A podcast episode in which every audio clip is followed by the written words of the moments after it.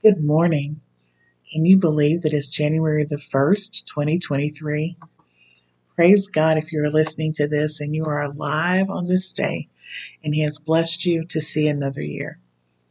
This is part three of the 2023, what I want to call a prophetic update on what I believe the Holy Spirit is showing and telling us. The Holy Spirit corrects and instructs, so we need to pay attention to what He is telling us. In 2023, our focus needs to continue to be on Jesus, and we need to prepare to be heaven bound. I'm not saying that the Lord's coming this year. I have no idea when He's coming. The Bible clearly tells us that no man knows the day or the hour when our Jesus will return. Yet this should be our focus. We've been too focused on the price of things this year, myself included. We've been focused on the price of gas, rent, food, because they increased to an astronomical level that even middle income people could not afford. Yet the price of not being saved is the priority. In 2023, live intentionally for the Lord and cultivate what matters. We've had our spiritual life on layaway, many of us. What do I mean by that? A layaway is where you put something on hold and you work towards paying it off little by little. There's nothing we can do, aka works, to gain salvation or the heart of the Lord. In order to be saved, we must confess with our mouths that Jesus is Lord and believe that he died and rose again. We must repent of our wrongdoing or what the Bible refers to as sin. It's time for slumbering spirits to be awakened. The layers of deception in the fivefold ministry and religion, in our families, education, business, media, entertainment, and the medical community will be revealed.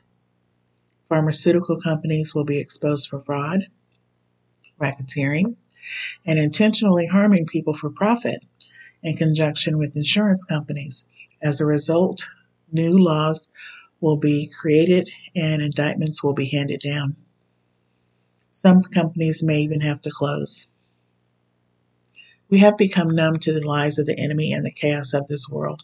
However, in 2023, many will have the scales removed from their eyes and the veil of deception will no longer be there because there will be such a demonstration of God's power, authority, glory, and majesty that there will be no question that there is a God we will continue to see the fulfillment of scriptures, namely in the persecution of Christians all over the world.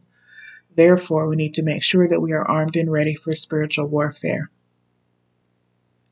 There will be many times when our faith will be tested, just as it has been since the pandemic started, but even more so in 2023. Yet, in spite of all of this, many of us, or many of you, will be ed- elevated, anointed, blessed more than ever because of your obedience and faith in Jesus Christ. On the flip side, just like Saul was given a pink slip and he didn't even know it, unholy false people will be removed and replaced, just like Saul was replaced by David. The church is going somewhere new. This should excite you. And of course, some will go in the wrong direction, and as a result, there will be a scandal for the next seven years or decade. Others will return to their first love and follow the Bible. The churches who will listen to the Holy Spirit and go somewhere new are the remnant. They will have a glorious time of growth and revival. Prepare for expedient acceleration, surprises, upsets, comebacks, and record breaking events in the weather, in business, particularly in particularly, excuse me, in stocks and within the church and the body of Christ. Many of you are in need of healing emotionally, spiritually, physically, psychologically. Many of us, myself included, had it really rough in 2022. You know, the Lord who made the dry bones come to life and come back together, that same Lord and Savior who walked on water, is the God who can heal you. When God created you, He knew the numbers of the hairs on your head. If He knows all of that and every little intricate detail about your bodies, He can heal you. Now, sometimes God doesn't heal us, so others will see our faith with our own weak conditions, meaning we still praise God in the midst of our physical pain, in the midst of our adversity. Our adversity and how we deal with it in a Christ like manner with humbleness and gratefulness for who Jesus is is a testimony. So don't give up. God can restore you. The blessings are coming that you've been waiting for. Many of you have been waiting for improved health, land acquisition, loans to start a business. You've been waiting to move or buy a home. You've been waiting to start a business or go back to school. It's time. There will be divine appointments and divine connections to make these things happen.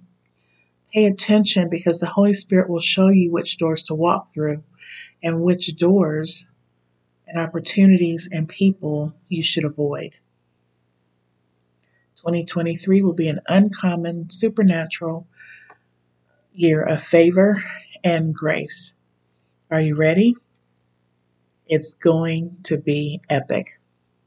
I'm excited for each of you to walk in your calling, to grow closer in your intimacy with the Lord, and just to see, excuse me, what all He has planned for you because it's going to be awesome. Thank you for listening to Coffee and Jesus. I hope you go back and listen to parts one and two. And I pray that you have a blessed, safe, prosperous new year. Bye, y'all.